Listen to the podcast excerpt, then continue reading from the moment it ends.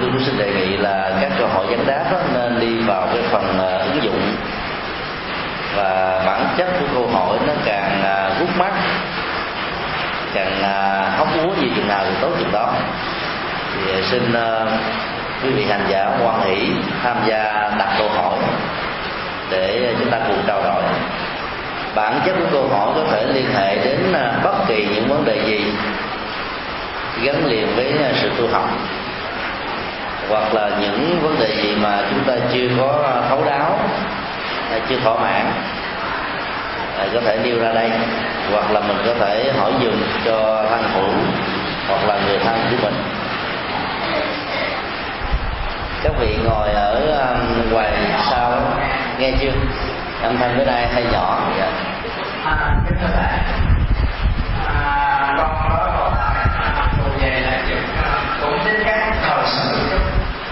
tức là hiện tại bây giờ à,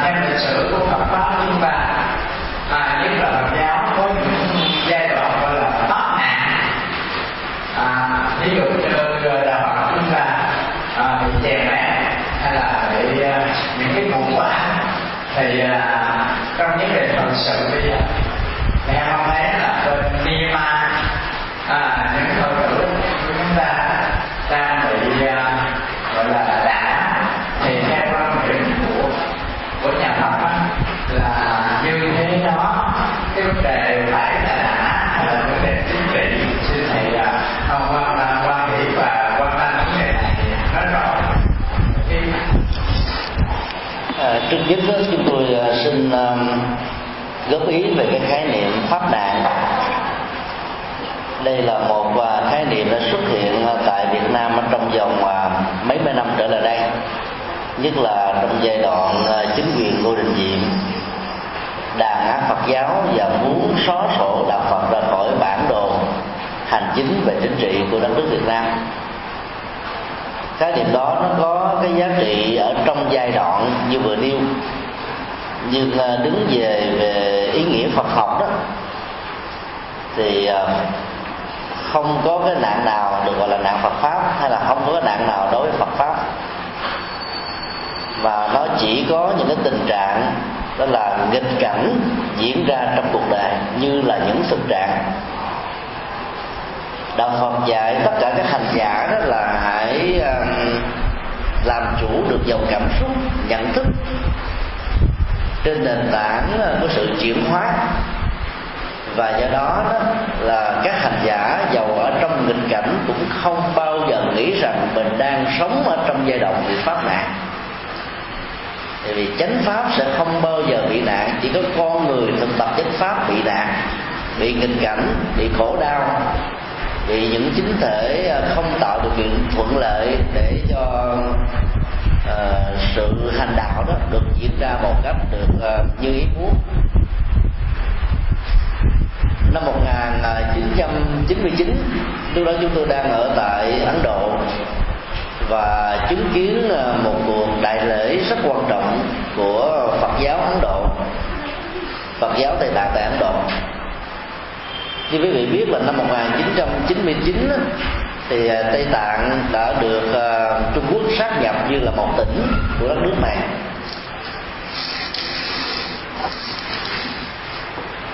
Nhưng đối với người Tây Tạng đó, thì đó là một sự à, mất nước cho nên họ đã sống lưu vong ở tại đất nước Ấn Độ dọc theo khu vực Hy Bản Lập Sơn thủ phủ của lưu vong là Dharamsala.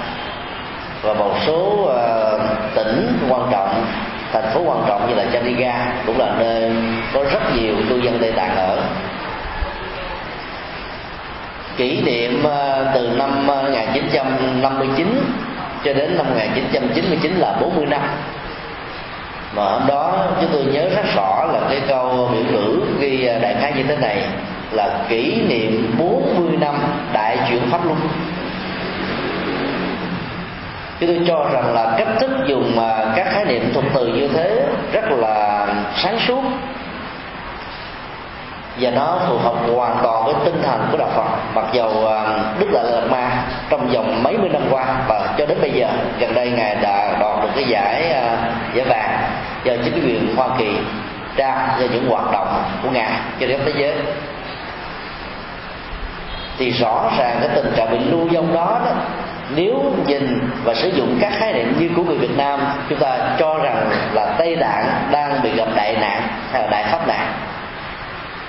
Nhưng Đức Đạt Lai Lạt Ma và Phật giáo của Tây Tạng tại Ấn Độ lại dùng cái từ là 40 năm đại chịu pháp luân. Cùng một sự kiện mà tùy theo cái cách nhìn của chúng ta và vấn đề nó trở nên là sáng sủa hay là mờ tối. Khi dùng khái niệm pháp nạn đó, thứ nhất, khái niệm từ nguyên phật học không chuẩn. Thứ hai đó, làm cho chúng ta có cảm giác và đẳng thức hóa được bản thân mình và toàn thể giáo hội Phật giáo như là nạn nhân. Cứ một chính thể nào đó. Và do đó, nỗi khổ, niềm đau có thể trỗi dậy bất cứ lúc nào. Ờ, rồi tính ra nhìn một cái phương diện tích cực là cũng từ cái biến cố năm 1959 đó mà đạo Phật Tây Tạng đã có mặt vững chãi tại Ấn Độ. Và giờ mảnh đất à, tự do về tâm linh này đã làm cho đạo Phật Tây Tạng có mặt khắp năm châu và bốn bể.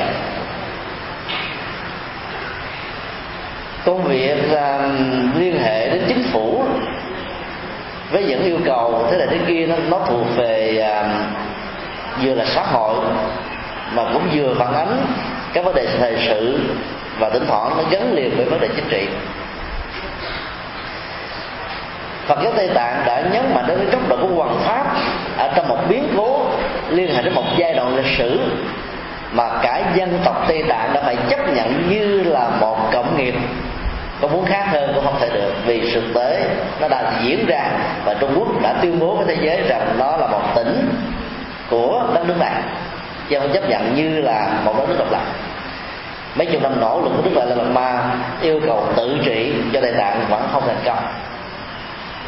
Do đó chúng ta thấy là cái cách thức dùng từ à, của phật giáo tây tạng nhấn mạnh đến cái góc độ tích cực của một vấn đề mà phương diện và nhiều mặt của nó có thể đa dạng và khác nhau tùy theo cách thức chúng ta nhận định và đánh giá nó những vấn đề mà chúng ta đặt nêu ra tại đây đó là cái bối cảnh của Phật giáo à, biến điện trong à, vòng mấy tháng vừa qua. Bạo lực, thiếu quân lực đã áp dụng cho đất nước này trên 10.000 tăng ni bị bắt do biểu tình chống lại cái chính sách hà khắc của chính phủ. Chúng ta thấy là vấn đề à, giữa một cái sự kiện xã hội và chính trị đó, nó chỉ cách nhau bằng cái tơ tóc của thái độ và mục đích của vị dân thân chúng ta không phải là những người à, trực tiếp ở tại à, đất nước à, miến điện để hiểu rõ được cái bối cảnh dẫn đến những cái tình trạng căng thẳng như trong thời gian vừa qua. Như cái cách thức bắt bạo động của chư vị tăng ni ở tại đất nước đã từng là quốc giáo. Thì chúng ta thấy rất rõ rằng là các hành động đó, đó như là một cái yêu cầu về phương diện xã hội. Chính quyền quân phiệt của miến điện đó đã không ờ, đáp ứng lại những cái yêu cầu chính đáng về ờ, phương diện xã hội mà tôn giáo của Phật giáo đã có mặt tại đây góp phần rất là vững chãi cho sự phát triển để đảm bảo được cái um, chủ quyền độc lập của dân tộc trong rất nhiều năm. Thì việc xuống đường để yêu cầu những uh, cái quyền lệ cho Phật giáo phù hợp với cái tinh thần của hiến pháp á, là điều uh, không sai lại với tinh thần và tông chỉ của nhà Phật. Tại Thái Lan có lẽ nếu quý vị um, khảo sát cái um, tính thời sự ở trong vòng uh, một năm trở lại đây cái biến cố người à, hồi giáo ở miền nam giấy khởi những yêu cầu đòi tự trị. Các nhà sư và chùa chiền đã trở thành như là đối tượng của sự khủng bố. Nhiều nhà sư đã phải qua đề ở trong cái thời gian đi à, khắc thực như là phương pháp hành trì. Và rất nhiều kịch kịch khác đã được tiếp tục diễn ra. Chính phủ hoàng gia của thái lan đã yêu cầu các nhà sư hãy nên tiếp tục làm cái công việc như là truyền thống tâm linh vốn có với nhà phật. Mặc dầu đó, cái nạn khủng bố nó vẫn ờ, như là một nỗi đe dọa cho rất nhiều người. Và các nhà sư, giàu được hay không được, sự yêu cầu của chính quyền hoàng gia vẫn tiếp tục làm việc đó. Rồi mấy tháng gần đây đó, chúng ta thấy là tình hình chính trị tại thái lan là bị bất ổn thủ tướng đã bị à, à, lật đổ. Và do đó đó việc mà thảo luận về à, vị trí của đạo Phật ở trong đất nước của Thái Lan về phương diện hiến pháp đã đang gặp rất nhiều sự khó khăn. Chính quyền hoàng gia và tất cả những vị à, cầm cân nảy mực ở trong giai đoạn tạm thời để chờ bầu cử chính thức đã không thừa nhận bằng hiến pháp rằng đạo Phật là quốc giáo tại quốc gia này. Với những lý do nếu là việc đó, đó thì cái tình hình căng thẳng ở tại miền nam của đất nước của đất nước Thái Lan sẽ có thể gia tăng. Và do đó không có lợi ích gì.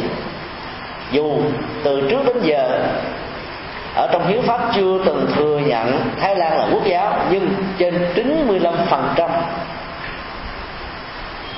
dân số của nước này là những người phật tử thuần thành cho nên đó là một quốc giáo về thực tế và quốc giáo được luật pháp công nhận là hai cái hoàn toàn khác nhau.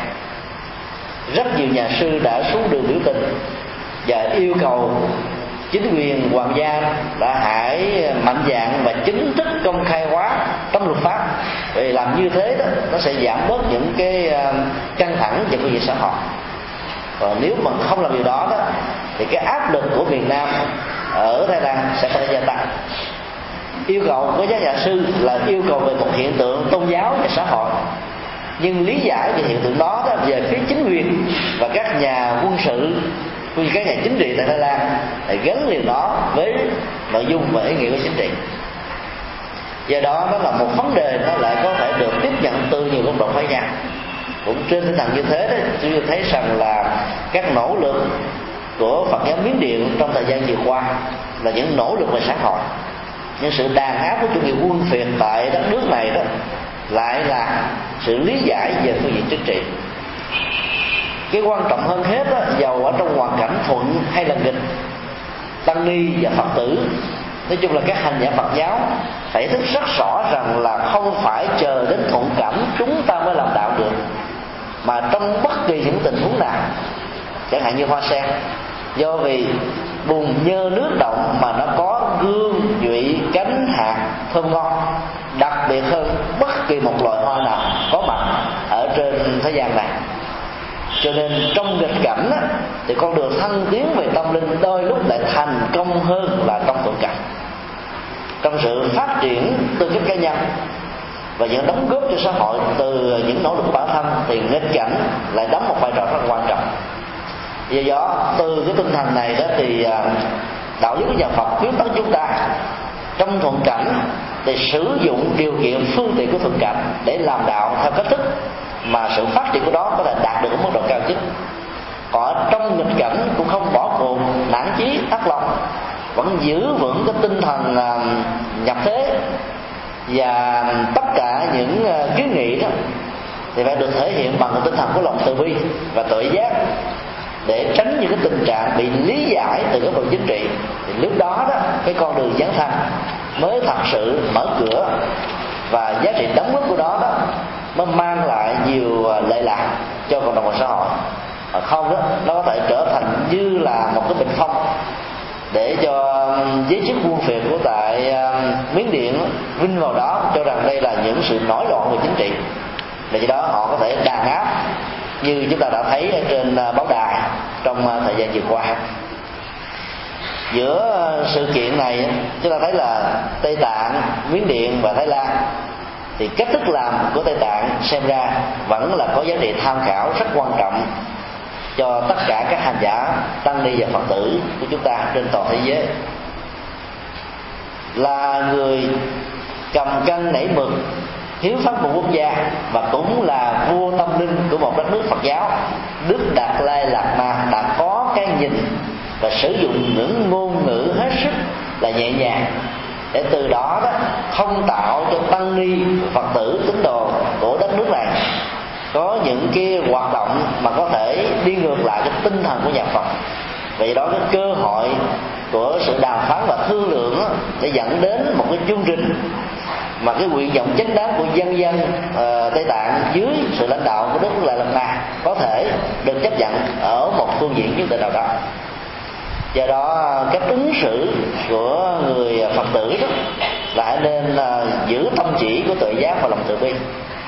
Và những hoạt động nào đi ngược lại cái tinh thần đó đó dù có thể dưới nhiều những nghĩa khác nhau có thể dẫn đến tình trạng là làm sai tinh thần nhà Phật hoặc là bị lý giải không có thích hợp. Và do đó, giá trị lệ lạc và đóng góp của nó sẽ mất hết tất cả mọi ý nghĩa. Ở trên bàn thì à, đã bắt đầu à, có những câu hỏi. Chúng tôi xin à, đọc từng tự các câu hỏi trên bàn. Xin thầy hãy giải đáp cho chúng tôi hiểu một vấn đề thường có ở người dương thế.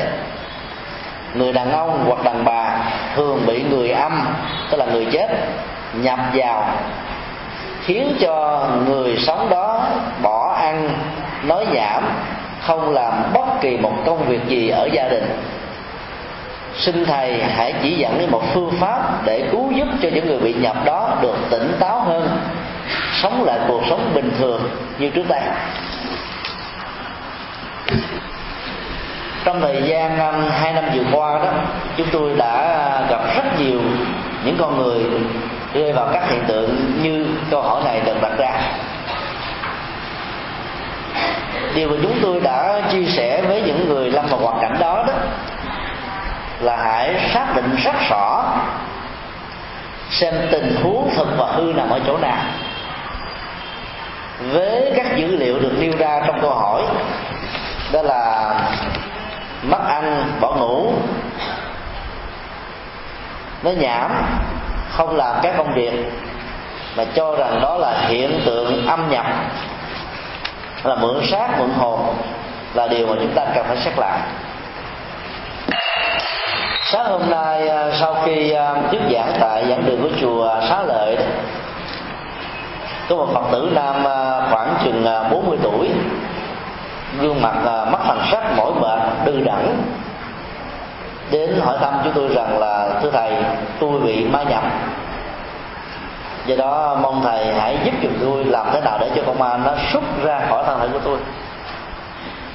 Chứ tôi hỏi anh rằng là, lý do tại sao và những cảm nhận gì mà anh nghĩ rằng là ma đang nhập vào trong cơ thể của mình? Anh suy nghĩ một hồi và trả lời chúng tôi là, có lần đó cái đây vài năm, chơi với bạn bè. Rồi à, canh không làm cơm không ngọt. Do đó là người bạn của anh đã mới hù dọa rằng là sẽ nhờ cõi âm nhập vào cơ thể để hãm hại bản thân anh, cho đến lúc nào anh chết thì thôi. Nghe nói câu như thế là chúng ta biết, chúng tôi đã biết rất rõ rằng là cái tình huống của anh này nó nằm ở tình trạng nào. Thực ra đó thì chẳng hề có bất kỳ một con ma nào đã nhập vào. Nhưng vì là một cái người nhẹ dạ cả tin và nó sợ hãi đó dưới cái áp lực của khủng bố do người ta hù dọa theo công thức. Một cái giá bằng ba cái tác. Cho nên đó, nỗi đau của anh nó lúc nào cũng ờ, canh cánh bên lòng rằng là kể từ cái ngày mà người bạn của anh tuyên bố lời nói ra thì con ma đã bắt đầu có bạn. Là như thể là người sống có thể điều khiển được ma. Và từ đó đó là anh đã có trạng thái um, không còn định tĩnh về phương diện thần kinh cho nên nó dẫn đến cái tình trạng là đưa đẳng thơ thẳng mất ăn bỏ ngủ, ít nói, ít làm việc và nghĩ rằng là mình sẽ càng về với cái chết cái nỗi ám ảnh và ảo giác về sự sợ hãi đó làm cho người ta bị khổ đau nhiều hơn là bản chất thực tế có thể đó. Chúng tôi đã yêu cầu anh, nếu như trong thời gian mà mình có cảm giác rằng mình bị ma nhập rồi thì hãy xem xét hoặc là nhờ người thân của mình quán sát, xem rằng, thứ nhất mình có bị thay đổi ngôn ngữ trong thời gian được gọi là ma nhập hay không? Thứ hai, kéo theo như là một phản ứng hiện thực và tất yếu. Cá tính ứng xử, giao lưu, đối tác của mình khác hoàn toàn với những biểu hiện trước khi hiện tượng nhập được xuất hiện trong cơ thể của mình. Đối với câu hỏi thứ nhất, nếu câu trả lời là không đó thì chín mươi mấy phần trăm chúng ta nên hiểu rằng là không hề có ma nào nhập vào cả. Cách đây à, khoảng à, gần ba tuần lễ có khoảng à, mười người tức là thân quyết dẫn à, hai vợ chồng trẻ đến chùa giác ngộ. Cô vợ vì vừa bị sảy thai nỗi đau vẫn còn trên cái bên lòng và gương mặt phát hết thần sắc gia đình mới báo với chúng tôi rằng là um, năm ngoái, cũng vào thời điểm này, cô đã bị sảy thai. Và trong thời gian bị sảy thai đó, thì cô bắt đầu nói một ngôn ngữ mà cả gia đình không ai hiểu là nói cái gì. Rồi khi uh, đến chùa, thì chúng tôi um, đã tìm cách để mà thiết lập cái mối liên hệ với cái người mà mình có cảm giác rằng là người đó bị nhập thì lúc đó cô này mới sổ ra một cái uh, ngôn ngữ mà chúng tôi đoán đó là tiếng campuchia khmer. Thì dĩ nhiên là chúng tôi không hề rằng là tiếng campuchia và hương linh đó nhập vào cô này đó cô không biết rằng là tiếng việt. Cho nên sự truyền thông giữa hương linh và chúng tôi là hoàn toàn bị tắc nghẽn. Chứ tôi mới yêu cầu là, là người thân đó hãy dẫn tôi này về và ngày hôm sau đó, hãy mời một người thông luôn biết rằng tiếng campuchia và khmer thì may ra mới có thể cứu cứu giúp được phần nào. Đúng theo lời à, hứa và lời hẹn thì gia đình là có mặt vào chùa giác ngộ lần thứ hai lúc đó là khoảng à, 7 giờ tối. Ngay cái lúc mà thời kinh bữa tối đang được diễn ra. Thì chưa lại à, bồ tát quan thế âm đó, là cô lại bị nhập cô nói à, nguyên thiên bất tận bằng tiếng à, campuchia, mà giọng nói đó là của một bé gái khoảng chừng à, năm sáu tuổi vậy thôi. Người thông ngôn đã dịch lại và đã khái nó như thế này. Tôi là một người nữ, khi được sinh ra là đã bị là ly lạc với người mẹ ruột. Và khoảng năm sáu tuổi đó thì tôi đã qua đời do vì chết đói không có ai chăm sóc. Bây giờ tôi không biết mẹ tôi đang ở đâu gia đình tôi và bản thân tôi như thế này cảm thấy cơ bơ vơ lạc lõng, khổ đau vô cùng. Tôi chết ở dưới sông. Do đó, hãy giúp cho tôi thoát khỏi cái cảnh này. Thì cái lời à, nói như thế được lặp đi lặp lại rất là nhiều lần dĩ nhiên là cái quan quan niệm về văn hóa phong tục tập quán đó giữa người việt và người campuchia nó có khác nhau. Chứ tôi mới hỏi trong gia đình đó ông bà tổ tiên họ tập hai bên có ai biết nói tiếng campuchia không? Thì gia đình trả lời là không. Như vậy mình có thể xác quyết được một trăm phần trăm rằng đây là hệ tượng bị nhập. Trong tiến trình của sự bị nhập đó, thì chúng ta thấy là cái ngôn ngữ của người bị nhập đó là bị khóa lại hoàn toàn cái cơ cấu nhận thức và tâm thức của người đó không có hoạt dụng. Mặc dù người đó nỗ lực cỡ nào đi nữa, thì cái luồng tâm thức của hương linh nó mạnh hơn. Nó cùng có một cái cấu trúc nhất định nào đó, cho nên đã ngự trị và khống chế. Và do đó, cái biểu đạt về ngôn ngữ là hoàn toàn của hương linh, chứ không phải của người bị nhận. nếu hương linh đó là một bé gái thì người bị nhầm sẽ nói ngôn ngữ của một bé gái, mặc dầu người bị nhầm là một người nam. Thì như vậy là yếu tố này là yếu tố chiếm đến 90% để xác quyết rằng là một người nào đó có bị nhầm hay không. Cái thứ hai, thời gian nhập vào trong một tình huống nhất định nào đó không tồn tại quá ba bốn giờ đồng hồ. Phần lớn theo kinh nghiệm của chúng tôi thì chỉ tồn tại khoảng chừng một tiếng một tiếng rưỡi khi mà cái lời nhắn nhủ đã được thỏa mãn, hoặc là cái sự hỗ trợ thông qua cái yêu cầu giúp đỡ này đã được thực hiện, thì hương linh sẽ nhẹ nhàng thoát ra khỏi cơ thể của người bị nhập nhưng không tồn tại một cách lâu. Đó là hai yếu tố quan trọng để xác quyết một hiện tượng bị nhập trong vấn đề um, liên hệ đến sự thay đổi cá tánh thì đã chỉ đóng vai trò khoảng chừng 5 cho đến 10 phần trăm. Ví dụ như hương linh này là một bé nữ 5 tuổi cho nên à, bé nói bằng cái ngôn ngữ à, cầu cứu và cái thái độ cử chỉ của cô ta là một thái độ của người đang cầu cứu. Nếu như cái hương linh nhập là một ông quan chức lớn khi còn sống đã từng dùng năm ngón tay chỉ rõ tức là làm giám xuống chứ làm dám không dám dám làm. Giám đốc chứ không dám làm.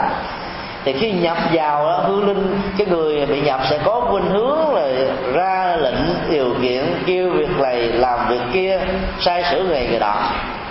Cái tính cách vương linh nó sẽ khống chế hoàn toàn cái biểu đạt ừ, cá tính của người bị nhập.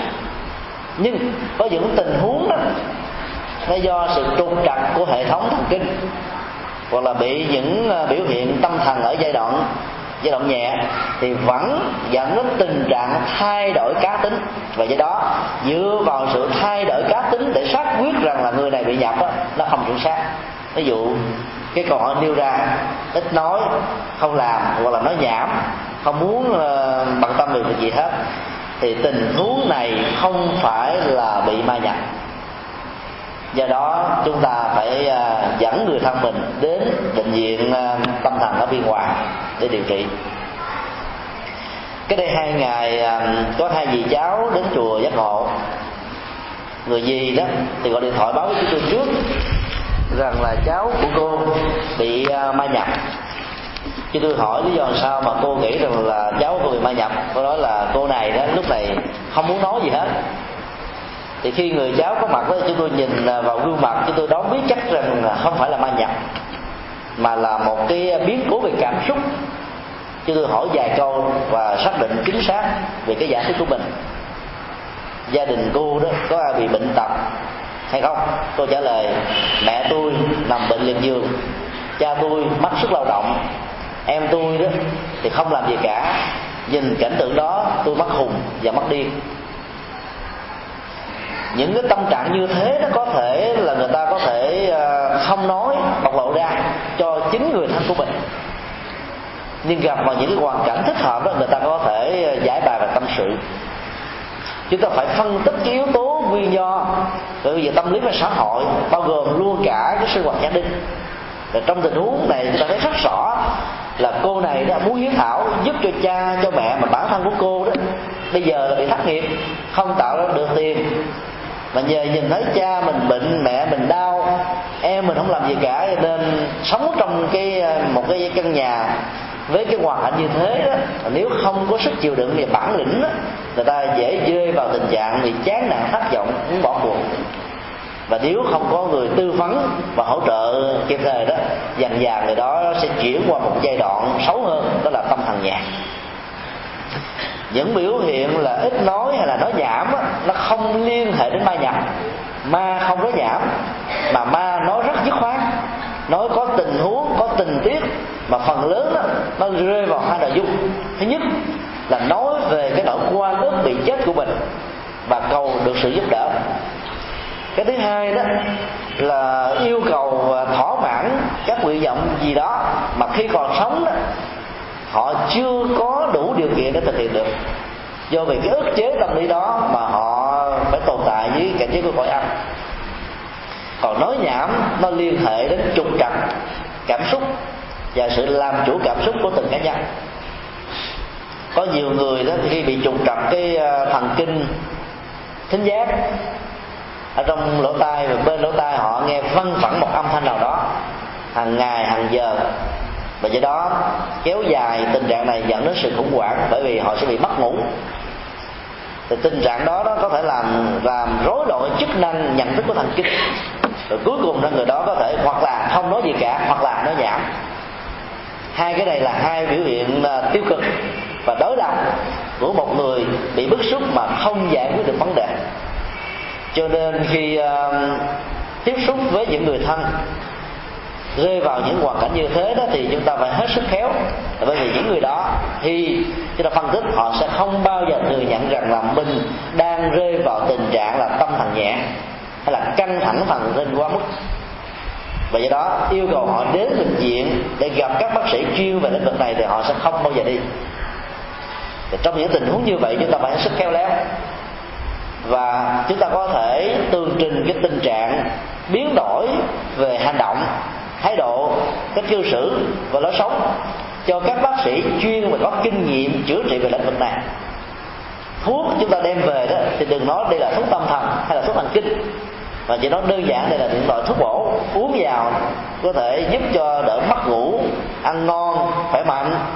Làm cho người đó không nghĩ rằng là mình đang uống những cái thuốc mà trên thực tế họ không thừa nhận họ đang vướng vào chứng bệnh này thì sự hỗ trợ của thuốc thang đó nó đóng một vai trò khoảng chừng là 30 phần trăm. Khi mà các chất bổ hỗ trợ thần kinh đó, được đưa vào trong cơ thể thì cái cơ cấu rối loạn chức năng thần kinh đó được điều chỉnh ở mức độ nhất định nào đó. Quan trọng nhất vẫn là tình cảm gia đình. Và những người thân còn lại đóng vai trò rất quan trọng để hướng dẫn và làm cho người thân của mình từ cái tình trạng bị bế tắc thoát ra khỏi cái vòng lãng quẩn đó nếu chúng ta không đủ kinh nghiệm thì hướng dẫn đến các chùa gặp các vị thầy thích hợp để tư vấn và giải quyết vấn đề dục cái bế tắc đó, ở trong à, đời sống à, cảm xúc mà không tháo gỡ được thường dẫn đến những tình trạng như vừa nêu. Do đó nói tóm lại nếu không phải có sự thay đổi về ngôn ngữ trong suốt thời gian mình cho rằng là có một hương linh nào đó nhập vào mình hay một người khác thì chúng ta không nên bận tâm điều trị về những cái chứng bệnh được gọi là ma nhập. Đi thầy pháp thầy cúng, chỉ làm cho vấn đề ngày càng trầm trọng, tiền mất tật nan mà giải quyết vấn đề không đi tới đâu cả. Do đó, chúng ta phải hết sức là rạch ròi trong việc minh định rằng là bản thân mình hay là người thân đang lâm vào cái tình trạng này thì đó là các cái dữ liệu trên ờ, kinh nghiệm thực tế mà chúng tôi ờ, xin chia sẻ để ờ, chúng ta cùng khảo sát thêm và tùy theo tình huống mà chúng ta điều trị. Nếu như bản thân của cái người được gọi là bị nhập có cảm giác rằng họ bị nhập thì vấn đề điều trị nó hơi phức tạp hơn một chút xíu. Đó là vấn đề bệnh tưởng mà kinh thủ lăng nghiêm nó rất rõ người bệnh tưởng sẽ không bao giờ thỏa mãn nếu chúng ta nói thẳng với họ rằng là họ đang sống ở trong tình trạng ảo tưởng và giả tưởng. Dĩ quyển độ quyển cái kết quả của phương pháp quyển này là một cái chân, đó là giúp cho người đó hết bệnh. Khi họ đã chịu đến với chúng ta là họ đang có một niềm tin rất lớn về cái năng lực điều trị của mình. Tận dụng một cơ hội đó chúng ta dùng huyễn để độ huyễn thôi. Chúng ta phải à, tạo một sự an tâm cho người đó rằng là anh chị đến với chúng tôi là, là đúng người đúng chỗ rồi. Vấn đề còn lại là chị và anh phải hợp tác với chúng tôi. Hướng về tam bảo sống một người trước và chúng ta có thể tùy theo à, cái sở thích của cái người có cái ảo giác đó. Nếu họ là một hành giả tịnh độ thì chúng ta dùng phương pháp niệm phật để trị liệu. Nếu đó là hành giả của bậc tông thì chúng ta dùng thần chú nếu hành giả thiền thì chúng ta dùng phương pháp quán tưởng. Nếu họ chưa từng là phật tử đó, thì chúng ta có thể dùng bất cứ một phương pháp nào miễn thích hợp với họ thông qua sự trao đổi và cảm nhận được là khuynh hướng họ nằm ở chỗ nào.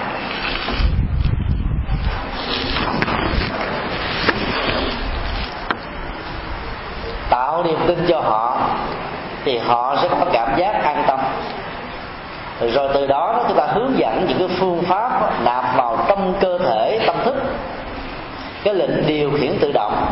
Nhờ cái lệnh điều khiển tự động này nó trút phế và khống chế cái nhận thức và cảm xúc. Và từ đó đó, cái tình trạng bình thường sẽ được tái lập lại. Ví dụ, nếu người đó đang có cái ảo giác rằng là ma nhập trong lúc anh đang ngủ, thì chúng ta có thể hướng dẫn là trước khi đi ngủ, hãy thở thật là sâu và nghĩ rằng là sự an lành, hạnh phúc và không mộng mị, có mặt đối với người đó. Thở ra một hơi thở thật dài. Hãy liên tưởng và quán chiếu rằng tất cả những trượt khí, phiền não, khổ đau, lo sợ, khủng hoảng và ma quỷ sẽ đi theo hơi thở này ra bên ngoài dưới sự phù hộ của đức phật. Chúng ta chỉ cần yêu cầu họ nhẩm cái nội dung đó một cách có ý thức và tự chủ càng nhiều, càng rõ, càng tập trung thì càng có kết quả cao. Thì sau đó đó, chúng ta có thể là tụng kinh bằng cách là để mỏ trên đầu người đó. Bởi vì người đó đang tin về những phương pháp này. Thì chúng ta trị liệu bằng niềm tin và bằng cái tâm thức của mình, thông qua việc đối thoại để tìm biết cái gốc rễ của sự bế tắc để nằm chỗ đâu rồi từ chúng ta tháo gỡ ra và nếu như hương linh đó như nếu như bản thân người đó có cảm giác là hương linh đang vận chuyển trong cơ thể, thì chúng ta hãy nói giống như thể là đang nói với hương linh. Mà người chúng ta biết rằng là đang nói với một người bị ảo giác. Rồi chúng ta mới hướng dẫn là, này hương linh, hãy nương theo lời kinh tiếng lệ này với sự gia trì của tam bảo, tìm kiếm đến một cái cảnh giới an lành, và đó chính là cái nơi mà chúng ta cần phải gá tâm thức về. Hãy nương theo mà xuất ra khỏi thân thể này. Rồi chúng ta tụng kinh cách vô nhập lên. Và đến lúc đó chúng ta tụng lớn lên để dứt điểm. Thì à, người có cái, cái ảo giác hư lên đăng nhập đó sẽ nương theo cái đó với sự hướng dẫn của phương pháp. Rồi anh ta có cảm giác rằng là hư linh đã thoát ra bên ngoài. Thì đó là phương pháp dĩ nguyện độ nguyện. Và kết quả là thành chân do đó chúng ta cũng phải tùy theo phương tiện mà làm. Cũng giống như à, có một à, cô khoảng ngũ tuần muốn cho thân thể mình được đẹp cho nên đến ờ, giải phẫu thẩm mỹ sau khi giải phẫu xong rồi đó, về ờ, đau nhức dữ lắm, nó hành hạ. Cái chỗ vết mổ nó bị ờ, bị sưng lên. Rồi bà ta nó có cảm giác rằng là còn có một cái gì đó nó còn sót tại ở trong cơ thể, ngay cái địa điểm của vết mổ này. Không còn bất kỳ một niềm tin gì với cái người mổ mình cho nên bà đã đi tư vấn để tìm kiếm một bác sĩ giải phẫu thẩm mỹ, giỏi nhất. Và đến đó bà nói rằng là, tôi tin rằng là trong cái vết mổ tôi nó còn có sót lại cái gì đó. Bác sĩ này nhìn vào cái sự chảy mũ, chảy máu của vết thương, biết rất rõ là trong đó không có gì. Nhưng ông ta nói như thế này, bà rất là may phước đó, đến gặp tôi là đúng tôi rồi. Và bây giờ bà hãy kêu một người thân lại đây và việc mổ sẽ được diễn ra trong vòng một giờ tới khi bà được nằm ở trên ờ, giường mổ, thuốc tê được chích vào và ngủ một giấc rất là ngon lành. Ông chỉ tháo cái băng ra và dùng ờ, thuốc để mà rửa cho thật là sạch vết thương. Rồi ờ, một vài tiếng sau thì cái đó nó cũng làm xẹp xuống, bởi vì khi được nặng mũ ra đó thì cái vết thương nó sẽ được xẹp xuống chờ đến lúc mà cái người giải phẫu này chuẩn bị thức dậy đó, thì ông tìm một cái cục bông gòn bị dính máu mũ á. Nó nó sình hôi thúi lên khoảng hai, ba ngày bỏ trong sọt rác á, ông để kế bên. Và mở mắt ra đó, thì ông chỉ cho bà thấy rồi bà thấy không? Ở trong cái chỗ mổ của bà còn có cục bông gòn này nè. Nếu không đến tôi là bà chết rồi. Nó xong bà ta về cảm thấy cho ơi bữa nay tôi may phước quá. Mổ rồi không thấy đau gì hết trơn thì đó ờ, về sau bà cảm thấy nó nhẹ nhàng vết thương và sống một cách rất là hạnh phúc. Đó là bệnh tưởng mà. Do đó nó vấn đề ở chỗ là chúng ta phải làm chủ được cảm xúc và nhận thức thì tất cả những loại bệnh tưởng đó, nó không có mặt với mình. Tôi cách đây khoảng một tháng đó, ở trên ờ, khóa tu của chùa Pháp Quang có một ờ, cô giáo trong lúc mà giải lao đó đến gặp chúng tôi nói rằng là thầy ơi tôi à, đang à, gặp một cái hiện tượng này, không biết như thế nào, xin thầy à, cho ý kiến. Chứ tôi hỏi là bà trả lời là mỗi khi đó bà liên tưởng đến chữ a thôi thì bà vì là nhà giáo mà. Ví dụ như là nói là quỷ dân a đi chợ để phân tích dân phạm cho học trò. Thì lúc đó đó, ba cái âm tiết di đà phật xuất hiện liền. Nhìn thấy chữ a thì bà liên tưởng di đà phật ráp đó thành là a di đà phật chứ tôi có hỏi bà đó là bà đã từng đi tham vấn cho nào chưa bà nói là tôi đã đi à, đến các thiền viện gặp à, nhiều vị thiền sư. Và hỏi đó thì các vị thiền sư đến cho chúng tôi biết rằng là tôi đang à, sống trong trạng thái là chánh niệm và làm chủ được niệm của mình. Thì tôi không biết là nó thật hư thế nào vừa mừng mà vừa lo. Chứ tôi hỏi là bây giờ đó mỗi khi mà cái câu uh, di đà phật nó được xuất hiện qua cái âm tiết hay là cái hình thù của chữ a đó, là bà có dụng ý hay là không hề có dụng ý về nó? Suy nghĩ một hồi và trả lời, nói trở thành rất là tự động. Không hề có dụng ý là vì lúc mà đang dạy bài cho học sinh, đâu có nghĩ tưởng đến chuyện niệm phật mà bà không phải là hành giả của tịnh độ đó mà tự động, cái danh hiệu a di đà phật xuất hiện và tái lặp lại rất nhiều lần, một cách rất là nhanh chóng và tồn tại rất là lâu cho tôi nói rằng là bà đang rơi vào tình trạng của bệnh tưởng đó cho nên bây giờ phải điều trị bằng cách là uống thuốc hỗ trợ thần kinh. Được trả lời như thế bà ông tin thất vọng lắm. Tôi nghe nói ông thầy nhật từ, thế này thế kia, cho nên tôi mới tới nhờ tư vấn mà ông nói tôi một câu tôi cảm thấy rất là thất vọng. Thôi, tôi chào thầy. Năm ngày sau đó, lúc đó khoảng ờ, 12 giờ khuya, bà gọi điện thoại lại, trời thầy cứu tôi, thầy cứu tôi. Hỏi sao cứu? Bây giờ cái danh hiệu a di đà phật nó lặp hoài tôi cũng không được. Do đó, đó trong lúc hành trì đó các hành giả phải lưu tâm. Người làm chủ được niệm đó là niệm khởi lúc nào là do chúng ta chủ ý. Niệm muốn khởi chúng ta tạo cho nó khởi. Niệm muốn dứt chúng ta tạo cho nó dứt. Đây là một cái công thức mà hoàn toàn phù hợp với cái cách mà đức phật đã mô tả về sự chứng đắc về à, túc mệnh binh của ngài ở trong kinh tạng bali. Ngài nói một lần như thế này, ai tuyên bố rằng tôi chứng được toàn trí, thức cũng như là ngủ, kiến thức về mọi sự vật hiện tượng diễn ra xung quanh tôi vẫn hiện hữu như trước nó đã từng Đức Phật cho rằng đó là một tuyên bố rỗng, tức là không có giá trị chân lý. Ngài nói người đó nó khoét, mà ngài nói là một tuyên bố rỗng, nó rất là lịch sự nhưng mà rất sâu sắc ngài phân tích như thế này là mỗi khi ngài muốn à, sử dụng một dữ liệu nào về đời sống quá khứ của bản thân mình thì ngài phải quán chiếu và đưa tâm về với quá khứ. Thì lúc đó, đó cái cái tuệ giác về túc mệnh minh này sẽ giúp cho ngài thấy rõ từ đại cương cho đến chi tiết về các sự kiện đã từng có. Ở trong đề a đề b đề c ngài đã từng tên gì giới tính nam hay nữ hình thù vóc dáng vai trò xã hội, nghề nghiệp, các hoạt động tốt và xấu nó diễn ra như là một thước phim. Muốn coi ở đoạn nào, nó xuất hiện ở đoạn đó. Như vậy, qua cái mô tả này, chúng ta thấy là những người được gọi là chứng đắc là làm chủ được niệm của mình, và đây là niệm về quá khứ, mà vẫn không bị xem là ngược lại với chủ trương hiện tại lạc trú mà đức phật đã dạy thì đây lạc trú là tìm kiếm hạnh phúc hay là thiết lập hạnh phúc trên nền tảng thể hiện và sống với chánh niệm trong từng giây phút diễn ra với những động tác đi đứng nằm ngồi rất vững chãi và đánh thân của bản thân mình. Và đức phật cũng dạy chúng ta là cắt đứt với quá khứ, không mơ tưởng về tương lai, vì quá khứ đã qua rồi, tương lai là chưa đến. Thiết lập chánh niệm ở hiện tại, đó là tâm chỉ của ngài nhưng trong tình huống của túc mệnh minh, ngài làm chủ được niệm để lấy dữ liệu về một đời sống nào đó trong quá khứ là một bằng chứng cho một bài giảng kinh thuyết pháp nào đó. Bởi vì cái kinh nghiệm bản thân đó thường làm người ta có sự thuyết phục nhiều hơn là nói chuyện mà mình không hề biết đến.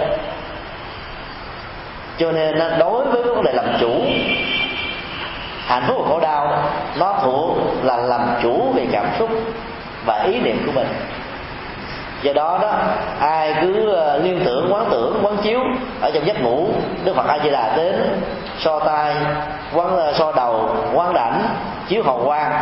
Chứ không khéo mà duy trì cái hình ảnh đó hoài, trở thành là cái bệnh tưởng ấm ma. Ở trong kinh tụng lăng nghiêm mô tả rất chi tiết về vấn đề này. Và nếu không khéo nó có thể dẫn đến một tình trạng là trục trặc dây thần kinh hoặc là do sự trục trặc dây thần kinh về tính giác, mà chúng ta lại có một cái sự liên tưởng ảo giác. Mỗi một người đó có một sự liên tưởng ảo giác khác nhau. Cái âm thanh nào đó đó hoặc là gây ấn tượng tốt, hoặc là tạo sự hải hùng nhiều nhất nó sẽ trỗi dậy trong tâm thức của mình. Và trong tình huống của cô phật tử vừa nêu đó, là vì đó là danh hiệu của đức phật a di đà cho nên bà tưởng rằng là bà đang không cần phải vẫn khởi tâm nó vẫn diễn ra một cách hiển nhiên và liên tục. Trên thực tế nó là trục trặc dây thần kinh tính giác. Do vì bạn đã từng biết danh hiệu đức phật và nghe cái đó và cảm thấy quan nghĩ hạnh phúc cho nên nó tái xuất hiện với hình thức tưởng chừng như mình đang tu. Mà trên thực tế không phải là tự tu mà là một tưởng. Các hành giả khi mình niệm phật đó, chúng ta có có một thước đo để xác định rõ là mình đang thiết lập chánh niệm hay là đang sống với cái tưởng của niệm phật chánh niệm nó nằm chỗ này. Trong suốt thời gian chúng ta thực tập quan hỷ, hạnh phúc, nhẹ nhàng, thư thái, buông thư có mặt. Sau khi kết thúc rồi, không có một nỗi sợ hãi nào xuất hiện. Cái tác dụng tích cực của sự hạnh phúc đó nó vẫn còn hiển hiện và thể hiện với cả đời sống của chúng ta. Nếu sự thực tập mà không có được trạng thái đó đó, thì à, chúng ta thực tập chưa đúng. Mà nó lại tái xuất hiện trong lúc mà chúng ta ngủ một hoàn toàn không có ý thức hẳn chưa phải là một điều hay. Trong giấc ngủ đó, thì nhà Phật dạy là hãy dừng hoạt động của ý thức một cách trọn vẹn. Đừng để đập đầu ý thức có mặt thì như thế đó, thì sự căng thẳng thần kinh sẽ làm cho chúng ta mỏi mệt vô cùng. Đức Phật được mô tả trong kinh, mỗi ngày ngủ chỉ có hai giờ đồng hồ, mà ngài vẫn sống rất khỏe, rất thọ. Mặc dù sáu năm khổ hạnh nếu là một người bình thường có lẽ đã chết lâu. Như Đức Phật đó, do tu tập chuyển hóa các phương pháp. Cho nên ngài vẫn sống thọ đến 80 tuổi là một hiện tượng rất là hy hữu trong cuộc đời. Hai giờ ngủ một ngày mà vẫn đủ sức để làm Phật sự. Là bởi vì trong giấc ngủ của ngài hoàn toàn không có giấc mơ. Ý thức tâm thức cảm xúc đã được lắng dịu và được làm chủ bởi ngài. Nếu chúng ta làm được điều đó thì giấc ngủ đó nó nhẹ nhàng vô cùng những người lớn tuổi nhu cầu ngủ nó bị giảm đi. Tại vì đó là cái cấu trúc và phản ứng sinh học của cơ thể. Nó là như thế. Còn là tuổi trẻ mà chúng ta ngủ ít mà mạnh khỏe, mà không có giấc mơ nào thì chúng ta nên mừng hơn là nên lo. Cho nên là trong giấc ngủ đừng để cho sự liên tưởng nó xuất hiện. Trước khi ngủ chúng ta có thể thực tập. Và thực tập nó thư giãn tâm thức rồi chúng ta ngủ thì nó không có mơ nữa. Còn ngủ mà bị vẫn bị mơ, dù mơ đó là mơ thấy đức phật so đẳng họ ký dẫn mình về đây phương đưa mình đến cảnh giới này cảnh giới nọ là điều mà chúng ta cũng không nên bận tâm. Vì cái đó kéo dài nó có thể dẫn đến một bình tưởng. Và đây là điều mà chúng ta cần lưu ý. Thưa thầy tôi rất thích cúng uh, cúng dông. Nhưng nghe người ta nói đó nếu tâm mình không được thanh tịnh sẽ bị nhập. Vậy theo thầy cúng phong có tốt hay không? Nếu cúng phong á, thì tâm mình phải như thế nào mới được gọi là tịnh? Và nếu còn bị nhập thì sẽ ra là sao? Vì tụi tôi mới tập tu và tụi tôi có nghe, có nên nghe lời bạn đi cúng dông hay không? Đây là câu hỏi khá phổ biến cách đây vài hôm đó.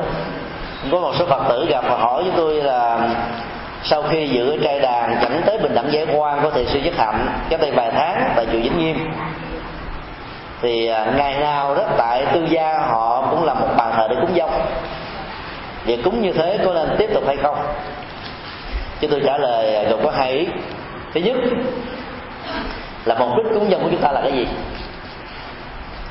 Thứ hai đó là chúng ta có tạo được cái giá trị tâm linh ở trong sự cúng dông hay không? Để trả lời câu hỏi thứ nhất đó, thì cô cho chúng tôi biết đó là vì được khuyến khích là cúng để cho các cô hồn về được ăn no nê, khỏi phá pháp gia đình của cô. Chứ tôi mới hỏi tiếp là cô có đủ bản lệnh để sống chung với cõi âm không mà mời các hương linh dông linh về nhà hoàng? Tôi nói không, sợ lắm, vì sợ mới cúng như vậy là thường ngày đó, cô có bất cứ một cảm giác nào là có dông hồn đi theo cảm giác đó không phải chỉ có một mình cô có, mà có thêm một người thứ hai tối thiểu ở trong gia đình cũng chịu cảm nhận. Được đó không. Như tôi nói là không nhất thiết phải cúng bất cứ một cái gì tại gia đình của mình. Công việc cúng ờ, chai đàn đó là công việc của các nhà chùa. Tại các ngôi chùa bắc tông, như chùa hán quang và nhiều ngôi chùa khác 4 giờ chiều là có phu chiều. Đều có cúng cô hồn và cúng quanh năm suốt tháng ngay cả ngày tết mùng 1, mùng 2, mùng 3 cũng không có nghỉ giải lao vẫn làm luôn. Các hương linh được ăn no nê bằng những câu thần chú biến thực biến thủy là từ hai ba hạt cơm bỏ vào trong chén nước đơn giản như thế mà đôi lúc có nhiều cái ly đó để mười mấy ngày không rửa để vô là chúng ta thấy là cợn bận không nhưng mà trong sự quán tưởng của các nhà sư là hình dung ra đây là các phẩm vật rất là ngon lành sơn hào mỹ vị hấp dẫn vô cùng. Các hương linh nương vào sự quán tưởng đó để có thể no nê bằng ảo giác. Từ đó, đó họ mới cảm thấy là có thiện cảm với người cúng và bắt đầu hướng về phật để nghe lời kinh. Từ đó tháo dỡ cái cơ chế chấp trước về cảm xúc mà siêu sanh thoát quá. Cái mục đích cúng chai đàn là nằm ở chỗ này chứ trên thực tế là không có hư linh nào ăn được. Có bao tử đâu mà chứa. Có cái miệng đâu mà nhai. Có hệ thống tuần hoàn đâu mà tiêu hóa. Không à? Ăn bằng ảo giác. Nhưng mà nếu không cho họ no nê bằng ảo giác thì họ không chịu nghe. Như chúng tôi vừa nói là lấy quyển độ quyển, thì cái kết quả của sự độ đó là trên. Các hương linh khi còn sống cũng đã từng là những con người mê tín gì đâu thế này thế kia tưởng rằng là xuống đó chết rồi đó. Phải có giấy vàng mã đốt rồi mà có áo quần để mặc. Trên giường thế mà lỡ lửa mà nó tạt vào cái áo mình có nước ngồi mà khóc. Mua cái mới. Nhà mà bị đốt rồi thì có có nước mà ngồi uh, mất ăn bỏ ngủ. Tiền rất làm đôi. Nếu không phải là ngân hàng lớn xài không được. Huống hồ là đốt ờ, sạch xanh xanh thành bụi cho là sao xài. Mà tiền đó còn là tiền dởm không à ăn cắp tác quyền của các uh, quốc gia. Còn rất là may với ông người ta không có thư kiện đó nhưng mà thư kiện tác quyền của nước là cái hương lên đó ờ, là trốn độn thổ và chạy. Chạy không kịp bị bắt vì bị đồng lõa với những người sản xuất tiền giả. Cho nên là chúng ta phải ờ, tháo gỡ cái ảo giác đó. Do đó vấn đề là có nên cúng dông ở nhà hay không? Câu trả lời nó liên hệ rằng là có hiện tượng, có hương linh nào không được siêu thoát ở ngôi nhà của mình hay không? Nếu không hề có bất kỳ hiện tượng đó có mặt thì chúng ta không nên cúng. Cúng dông tại ờ, chùa đó là là tốt vô cùng. Trong mấy tuần thấp là nên cúng tại chùa. Vì ngôi nhà là nơi đã từng có những kỷ niệm đẹp, những kỷ niệm hạnh phúc. Vợ chồng, con cái, tình thân những kỷ niệm khó quên đó khi hương linh được thỉnh mời thông qua lời chịu thỉnh thì sẽ quyến luyến mà không ra đi được. Còn thỉnh mời về chùa là một sự quảng binh. Mặc dầu đó cái mục đích đó, của việc cúng cho nhà phật không phải là mời về chùa mà mời siêu sanh thoát quá mà ta đi chứ mời ta trở về. Nhưng các hương linh đó chưa có thể buông xả thì cần phải nương vào một cái không gian tâm linh nào đó để từ đó, đó được siêu sanh cho nên đó, đem cúng tại chùa. Thì cái cộng hưởng tâm linh của Phật pháp tăng tại đây sẽ có một cái giá trị hỗ trợ rất là thích đáng. Do đó trong những thời gian cần phải cúng trai đàn thì chúng ta nên tổ chức tại chùa. Các lễ dỗ lễ thấp cũng nên tổ chức tại chùa. Thì kẻ còn lẫn điều bắt đều được lại người còn tại sao được lợi là bởi vì chưa chắc gì thân bằng quyến thuộc của chúng ta có cơ hội thời gian và có thiện cảm để đi chùa nếu cúng tại nhà thỉnh mời một vị thầy tới thì cái giới hạn của việc cúng như chúng tôi vừa nói là quý linh cảm có thể làm trộn cột chối hương linh tại nhà. Và cái thứ hai nữa là những người đó, đó sẽ có thể rượu chè bé bét. Còn khi mời cúng tại chùa đâu có thể đãi mặn được phải đãi chay cho nên người thân của mình có cơ hội ăn chay ngày hôm đó gieo được phước duyên và lòng từ bi.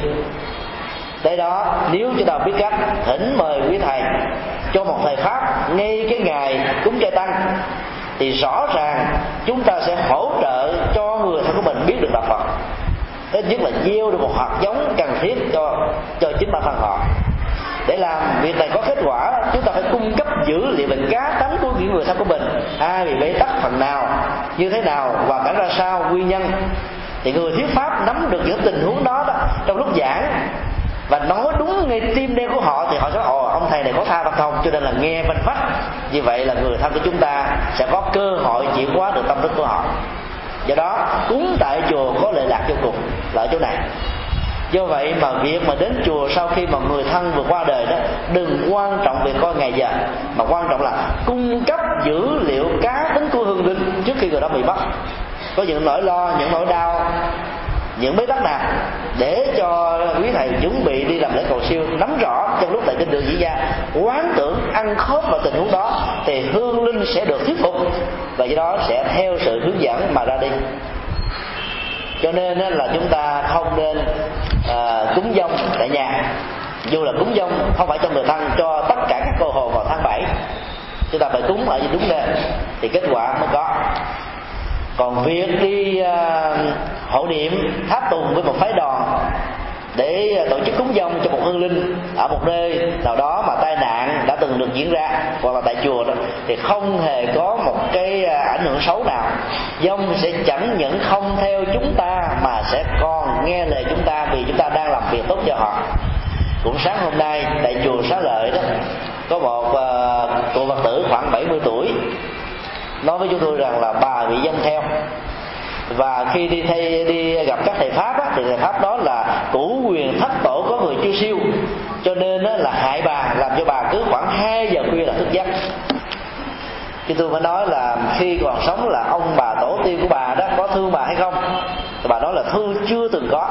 Chứ tôi nói nếu mà đó là một sự thật thì làm gì có chuyện hai giờ khuya ông bà tổ tiên của bà giật ờ, đầu bà dậy để cho bà ngủ được thì giống như trong lúc mà cháu bà đang ngủ con bà đang ngủ đó là thấy nó lạnh nó nằm co ro đó thì bà lấy cái mền chùm lên cho nó nữa phải không à thì cha mẹ ông bà tổ tiên chúng ta như thế làm gì có chuyện mà cũ quyền thất tổ để phá hoại con cháu của mình mà nói rằng là bệnh tật của mình là do cũ quyền thất tổ mà ra.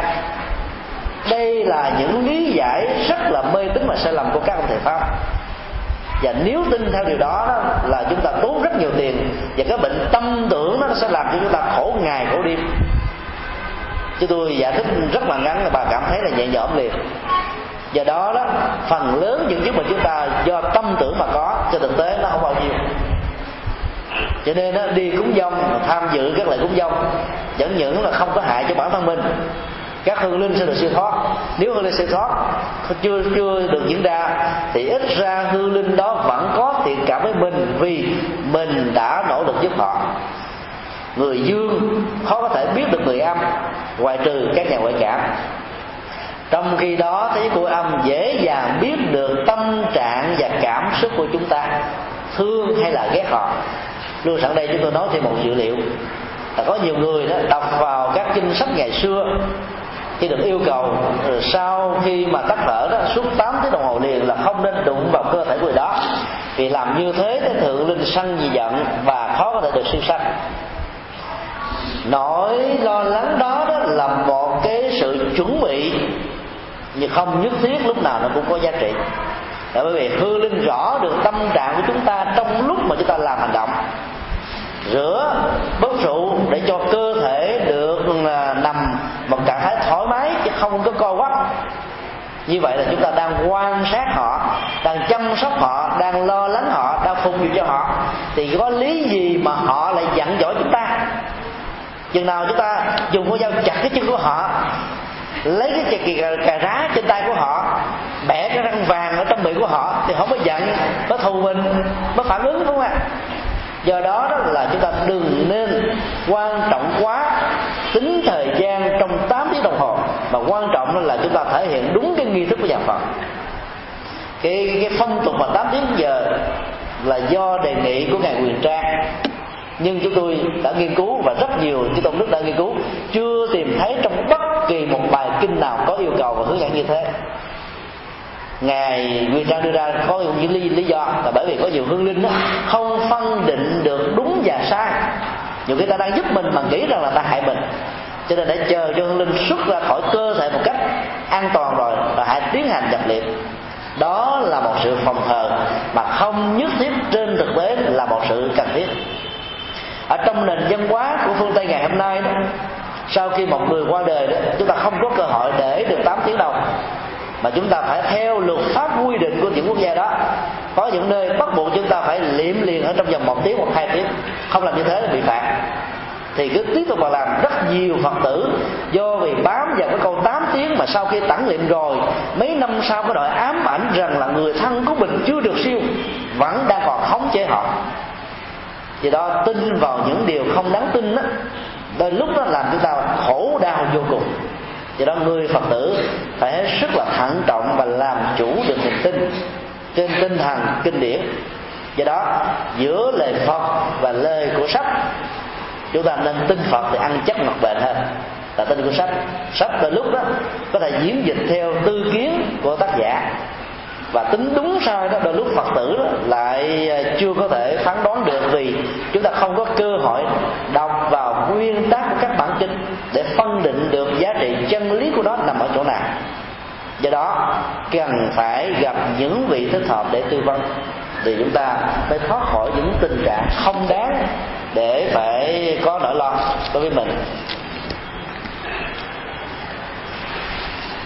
Còn à, đến bốn câu hỏi có lẽ là chúng tôi sẽ chọn một câu nữa thôi. Thời gian có lẽ cũng đã hết rồi. Bây giờ thưa thầy, con người ta từ đâu mà đến và chết rồi sẽ đi về đâu? Câu hỏi này là một câu hỏi triết học. Và nó không phải chỉ có mặt ở trong giai đoạn này. Nhiều chục thế kỷ về trước ngay thời đại của đức phật rất nhiều vị sa môn, bà la môn đến gặp đức phật hỏi như vậy. Đức Phật à, đã trả lời à, rất đơn giản rằng là việc tìm hiểu cái nguồn gốc, truy nguyên về cái điểm xuất phát về sự có mặt của loài người sẽ không làm cho chúng ta có được hạnh phúc. Truy nguyên về cái điểm cuối cùng của tiến trình của sự tái sanh là người ta sẽ đi về đâu đó, theo cái nghĩa tuyệt đối nhất của nó cũng sẽ không tạo ra một sự kết thúc. Vấn đề ở chỗ là khi chúng ta có mặt trong cuộc đời này mấy mươi năm đó, chúng ta làm cái gì về giá trị của việc làm đó, có lợi cho mình, cho người, hay là tác hại cho mình và cho người? Trả lời vắn tắt như thế không có nghĩa là đức phật là đầu hàng hay là bị bí đó trước một câu hỏi đặt ra vì trên thực tế đức phật đã muốn xoay cái câu hỏi trở về với giá trị hiện thực bởi vì câu ờ, trả lời đó sẽ làm cho người ta khó có thể tin. Ví dụ như đức phật nói, cái nguồn gốc của con người đó, nó không phải là từ loài khí dưỡng có phải là do một cái tiến trình phát triển từ loài bò sát là lên thành loài thú, rồi từ loài thú trở thành loài hai chân, rồi đi khoảng 70 phần trăm chiều cao như với con người, rồi đến một trăm phần trăm chậm vẹn hoặc là do thượng đế tạo ra hay là do thần linh nắng, vân vân. Nói những vấn đề đó sẽ dẫn thêm từ sự tranh cãi này đến sự tranh luận khác mà quan trọng đức phật nói là chúng ta là người thừa tự của tất cả gia tài hành động lời nói việc làm suy nghĩ của mình từ nhiều kiếp về trước. Còn cái cái thời điểm đầu tiên của thời kiếp đó như thế nào không quan trọng. Mà quan trọng là chúng ta mang theo nghiệp sống với nghiệp và bị nghiệp hành hay là sống bởi cái phước của nghiệp. Đó là cái quan trọng nhất. Và sau khi chết đó, chúng ta cũng tiếp tục đi theo cái tiến trình đó.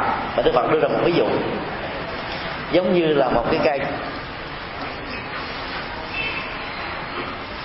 ví dụ như cây này là cây rất là thẳng đứng. Dù là đứng cỡ nào, thẳng cỡ nào đi nữa, nó vẫn có một độ nghiêng do tác động của gió. Ví dụ gió nó đang lung lay như thế này. Nếu chúng ta dùng một cái con dao chặt vào một cái phần nào đó của cái thân cây này, thì cái cây nó sẽ ngã về phía nó đang bị nghiêng. Ví dụ độ nghiêng này nó về phía bên à, tay phải của quý vị từ dưới nhìn lên, thì khi chặt nó nó sẽ ngã xuống như thế này cũng tương tự như thế là cái nghiệp nào là quan trọng?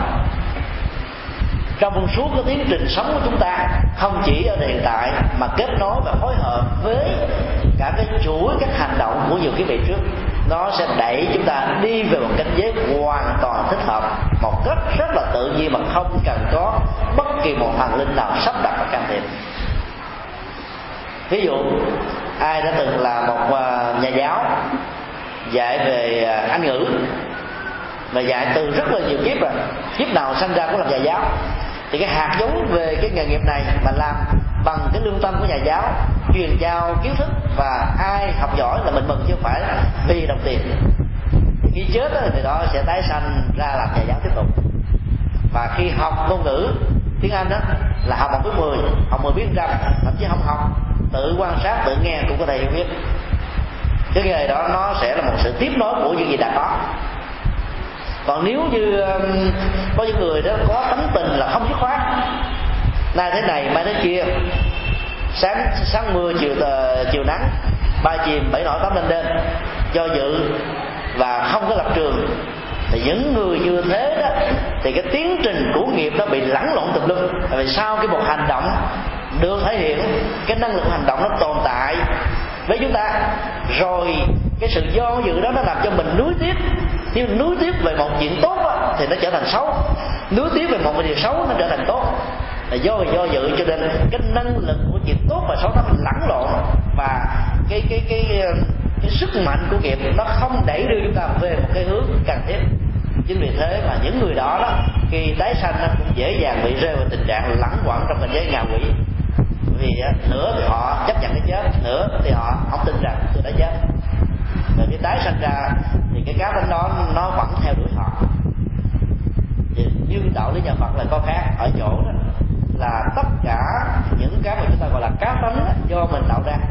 Do đó mình có thể thay đổi nó được, tùy theo sự huấn luyện và thực tập của bản thân mình. Không có định nghiệp và do đó cũng không có một định mệnh vận mệnh do chúng ta tạo thì vận mệnh do chúng ta chịu hóa đó đó là tinh thần của nhà phật. Như vậy là con người đó là sống do tiến trình của nghiệp và khi chết là do tiến trình của nghiệp dẫn dắt đi.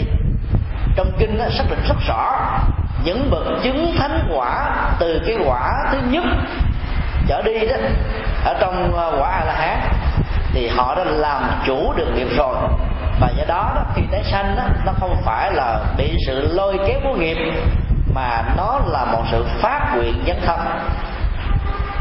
Họ muốn có mặt ở chỗ đâu thì họ sẽ có mặt ở chỗ đó. Giống như các ngài à, làm ma tái sanh của tây tạng làm chủ được sự tái sanh của mình. Tất cả chúng ta đều là những con người tái sanh. Tái sanh rất là nhiều đời mình biết có điều là chúng ta không biết rằng là kiếp trước mình là ai. Mà chúng ta cũng không có những người à, có phương pháp để truy nguyên được là mình là hậu thân của người nào. Chứ nếu mà mình biết được điều đó thì mình thấy rất rõ mình là chủ nhân có nghiệp và cũng là người kế thừa gia tài của nghiệp không có chúng tránh đi đâu cả. Cho nên uh, lý giải của nhà Phật như thế đó nó đặt chúng ta trong một quỹ đạo rất là hiện thực.